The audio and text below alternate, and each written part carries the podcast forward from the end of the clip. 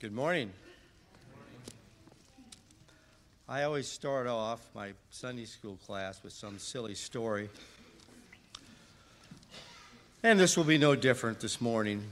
You know, um, Carrie and um, her family live down close to Fetters Lake. And uh, down in what used to be Harlan's pasture, or woods, now it's Petros, there was a patch of bluebells down there. And so every spring, you know, we kind of anticipate getting to see the bluebells. So they went down this week to um, see the bluebells, which had just started up, and they also got to see some jack in the pulpits and some other flowers coming up. And so this morning, I'm standing up there in front, fretting about what in the heck I'm going to talk about. And um, Carrie's little girl, Kezia, comes up and she says, Don in the pulpit. so here I am. And then Veronica gives me this lovely picture, which you probably can't see, of Jesus right, uh, ascending into heaven and the three disciples, and she has it all colored for me. So this was very nice too. So, anyway, um, just as we have all come here this morning to remember the empty tomb on Easter morning, so very many years ago, I want to revisit that tomb with three parties that Easter morning the religious leaders, Peter, and Mary Magdalene. If we look at Matthew 27, and I'm sorry we don't have stuff on the wall because I'm not smart enough to come up with stuff, so um, you'll just have to bear with me here. Matthew 27, uh, 62 through um, uh, 28, 15. Now, on the next day, the day after the preparation, the chief priests and the Pharisees gathered together with Pilate and said, Sir, we remember that when he was still alive, that deceiver said, After three days I am to rise again. Therefore, give orders for the grave to be made secure until the third day. Otherwise, his disciples may come and steal him away and say to the people, He has risen from the dead. And the last deception will be worse than the first. And Pilate said to them, you have a guard, go and make it as secure as you know how. And they went and made the grave secure, and along with the guard, they set a, a seal on the stone. And I just, uh, as a little aside, I just was listening to Alistair Begg this week, and he mentioned that when they say he had a guard, that that was made up of anywhere from 12 to 60 soldiers. So we don't know how many, but was, you know, it wasn't just two or three guys. There was a bunch of soldiers. Now, after the Sabbath, as it began to dawn toward the first day of the week, Mary Magdalene and the other Mary came to look at the, at the grave. And behold, a severe earthquake had occurred. And an angel of the Lord descended from the heavens and came and rolled away the stone and sat upon it. And his appearance was like lightning, and his clothes as white as snow. And the guards shook for fear of him and became like dead men. And the angel said to the women, do not be afraid, for I know that you are looking for Jesus who has been crucified. He is not here, for he has risen, just as he said. Come see the place where he was lying. And quickly and go quickly and tell his disciples that he has risen from the dead, and behold, he is going ahead of you to Galilee, and there you shall see him. Behold, I have told you. And they left the grave quickly with fear and great joy and ran to report to his disciples. And behold, Jesus met them and greeted them. And they came up and took hold of his feet and worshiped him. Then Jesus said to him, Do not be afraid. Go and take word to my brethren to leave for Galilee, and there they will see me. And while they were on their way, some of the guards came into the city and reported to the chief priests all that had happened. And when they had assembled with the elders and consulted together, they gave a large sum of money to the soldiers and said, You are to say his disciples came by night and stole him away while we were asleep. And if this should come to the governor's ears, we will win him over and keep you all out of trouble. And they took the money and did as they had been instructed. And this story was widely spread among the Jews and is to this day. So here we meet the religious leaders this morning in the temple, trying to rationalize and dismiss the resurrection. At the news from the soldiers, instead of rejoicing that the Old Testament prophet, prophecies had come true, the religious leaders connive how to cover it up. These religious leaders were to be the shepherds of God's people, the ones responsible for carrying out God's promise to Abraham. In Genesis 12, 2 and 3, we're told, I will make you a great nation, and I will bless you, and make your name great, and so shall be a blessing. And I will bless those who bless you, and the ones who curse you, I will curse. And in you, all families of the earth will be blessed. But instead, that Easter morning, knowing full well that Jesus had risen from the dead, they decided to remain in blindness. In Matthew 15, 13 to 19, and he answered them and said, Every plant which my Father did not plant shall be uprooted. Let them alone. They are blind guides of the blind. And if a blind man guides a blind man, both will fall into a pit. Peter then said, Explain the parable to us. Jesus said, Are you still lacking in understanding also? Do you not understand that everything that goes into the mouth passes into the stomach and is eliminated? But the things that proceed out of the mouth come from the heart, and those defile the man. For out of the heart come evil thoughts, murders, adulteries, fornications, thefts, false witness, and slanders. When the soldiers solemnly came to the people to the temple, hanging their heads for fear of their own demise because they had failed to perform their duty, the blind religious leaders led the blind soldiers into the pit of denial, the pit of murder, adultery, sexual immorality, theft, false testimonies, slander. The religious leaders chose to continue down the path they were on to the very pit of hell.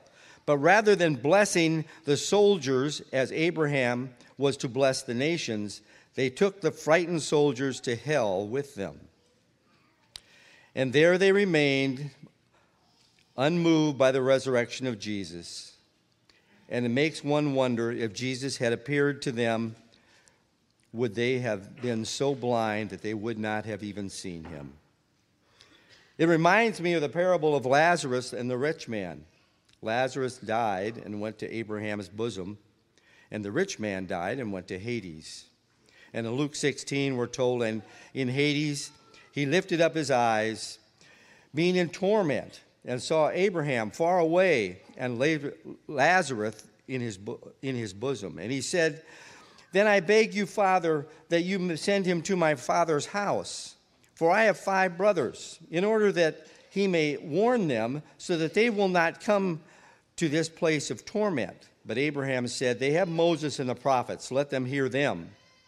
And he said, No, Father Abraham, if, but if someone goes to them from the dead, they will repent.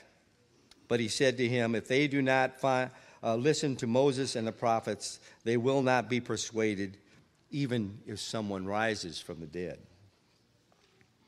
An interesting point here is a little tangent that I often go on, and I'm, I won't go too far down the trail. But an interesting thought is that the religious leaders remembered that Jesus had said he would rise from the dead, but his disciples and his other followers still did not comprehend what he had meant, though he had told them repeatedly. Well, let's look at a second party. John 20, verses 1 to 10. Now, on the first day of the week, Mary Magdalene came early into to the tomb while it was still dark and saw the stone already taken away from the tomb. So she ran and came to Simon Peter and to the other disciple whom Jesus loved and said to them, They have taken away the Lord out of the tomb, and we do not know where they have laid him. So Peter and the other disciples went forth, and they were going to the tomb. The two were running together, and the other disciples ran ahead faster than Peter and came to the tomb first.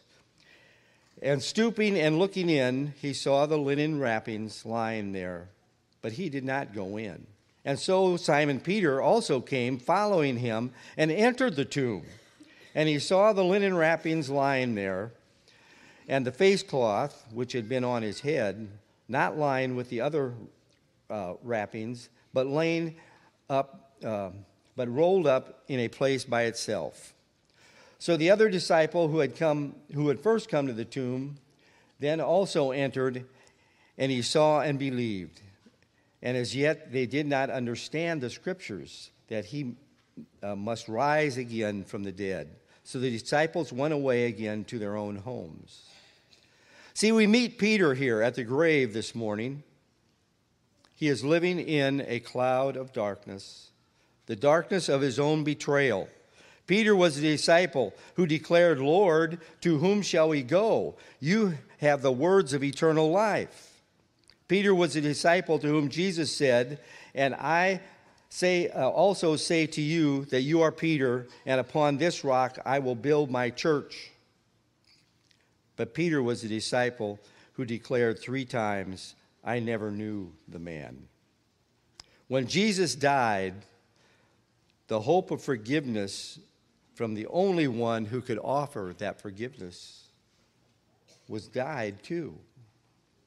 Peter couldn't go to Jesus now and confess his sin and ask to be forgiven. Jesus was dead. So when Mary Magdalene burst through the door that Easter morning, Peter jumped up and he runs to the tomb. Barging past John at the entrance to see the linens folded and the body gone. And Peter's despair and mourning turned to hope of forgiveness. With the resurrection, the hope of reconciliation with his Lord came back to life along with Jesus. And then we move to our third party in Luke 20, verses 13 to 18. But Mary was standing outside the tomb weeping. And so as she wept, she stooped and looked into the tomb, and she saw two angels in white, sitting one at the head and one at the feet, where the body of Jesus had been lying. And they said to her, Woman, why are you weeping? And she said to them, Because they have taken away my Lord, and I do not know where they have laid him. And when she had said this, she turned around and saw Jesus standing there and did not know that it was Jesus. And Jesus said to her, Woman, why are you weeping? Whom are you seeking? And supposing him to be the gardener, she said to him, Sir, if you have carried him away, tell me where you have laid him, and I will take him away. And Jesus said to her, Mary. And she turned and saw and said to him in Hebrew, Rabboni, which means teacher. And Jesus said to her, Stop clinging to me, for I have not ascended to the Father. But go to my brethren and say to them, I ascend to I ascend to my Father and your Father, and my God and your God. And Mary Magdalene came, announced to the disciples, I have seen the Lord, and that he had said these things to her.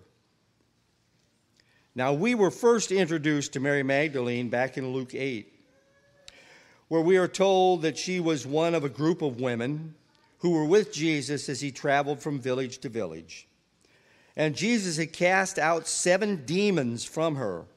And it is suggested that she was one of the women who contributed to the support of Jesus and his disciples. Now we are told that she is standing outside the tomb weeping. No doubt she is weeping because the one who had redeemed her, the one who has accepted her for who she was, the one who had forgiven or who had forgiven her and raised and, uh, and raised her from her dead sin. And now even the last um, remnant of her savior the dead and broken body was gone. Jesus had redeemed mary from all her past sins.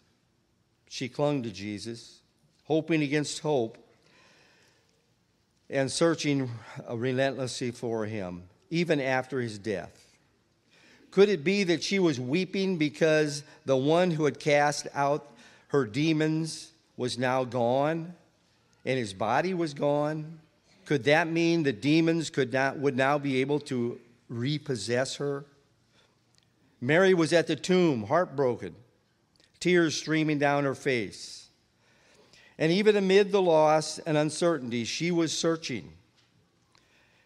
And we're reminded of what Jesus said about one who searches Ask, and, and it will be given to you. Seek, and you will find. Knock, and it will be uh, open to you. For everyone who asks receives, and he who seeks finds. And to him who knocks, it will be opened.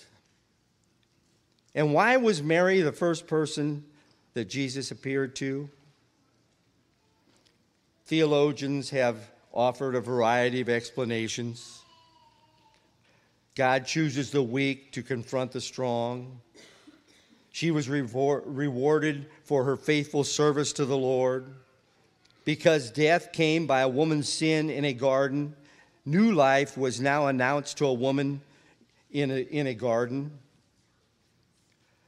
Supreme love deserves supreme privileges. All those are good ideas, good thoughts. But the word really doesn't offer an explanation. So I'll offer my explanation. I contend that Mary was the first to see the resurrected Jesus because she was there, because she was searching for Jesus.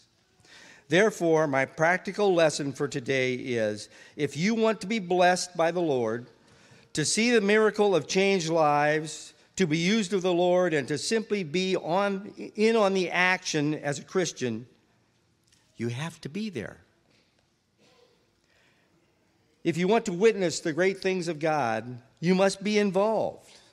It won't happen for you if you're sitting at home watching TV or absorbed in your own personal interests. You know, I was reminded of this on Friday at Carol Stuber's funeral. She and Dwayne were married for 54 years, and for 25 of those years, they spent every Saturday night at the cabin ministering to young people. Who, for many, the cabin was the only real church they would have. Carol wasn't the star of the show. She was the little lady behind the counter filling the cups with soda pop. She was Dwayne's supporting cast, but, she support, but support she did.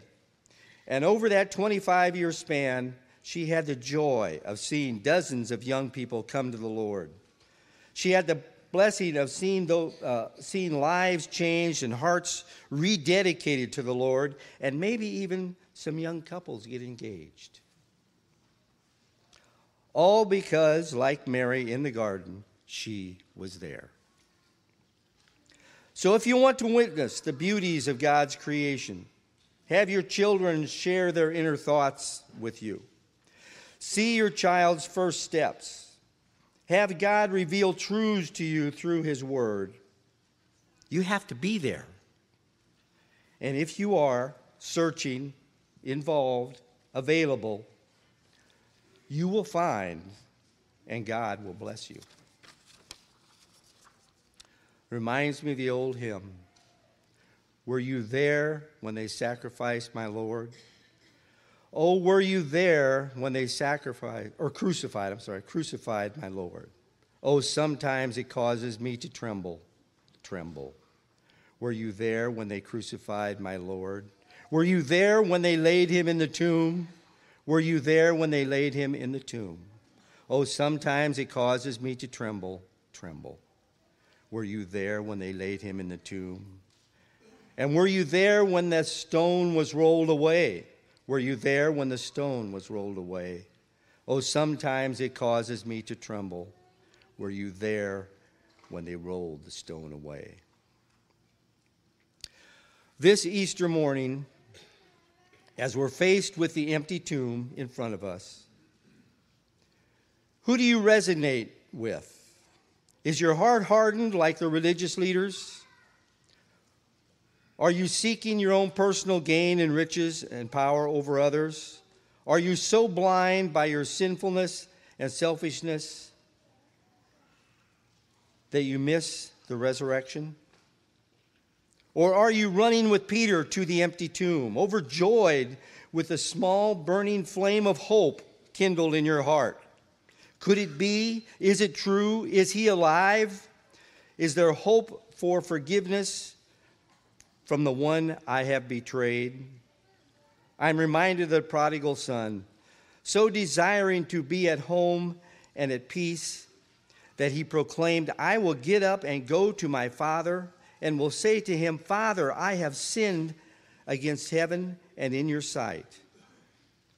I am no longer worthy to be called your son.